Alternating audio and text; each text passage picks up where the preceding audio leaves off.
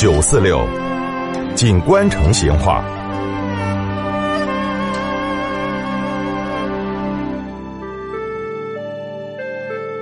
听众朋友，大家好，今天我要摆的是关于老成都的鱼艺师给那个捕鱼方法的龙门阵。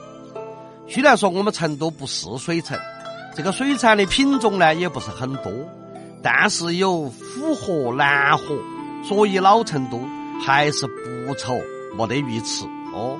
这个一圈黄鳝之类绝不像今天那么贵，一般人嘛都是吃得起的。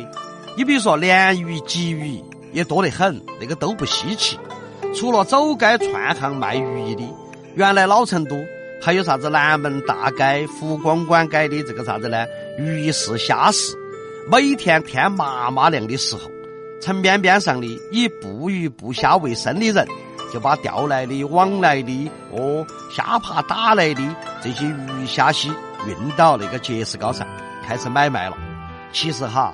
老成都人捕鱼的方法多得很，有用啥子呢？用鱼脑蛙给鱼帽子捕鱼的哦，这个嘛算是以一制一，一物降一物的方法了。用捕鱼工具的方法，那个就更多了。你比如说，扳针给撒网，是历代山水画后头哎，大家都经常看到的这种形象。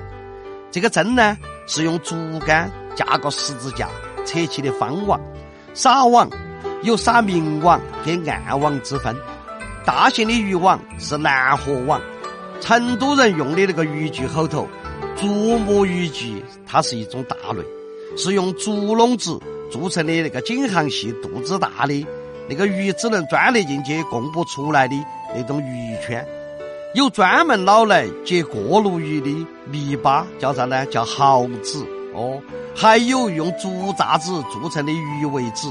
有锯一节又粗又大的楠竹做成的鱼桶，还有趁浑水打虾爬的这个虾爬。当然，捕鱼的工具不同，方法也不同。一网打尽也好，一次逮一条钓一条也好，都是各有各的乐趣。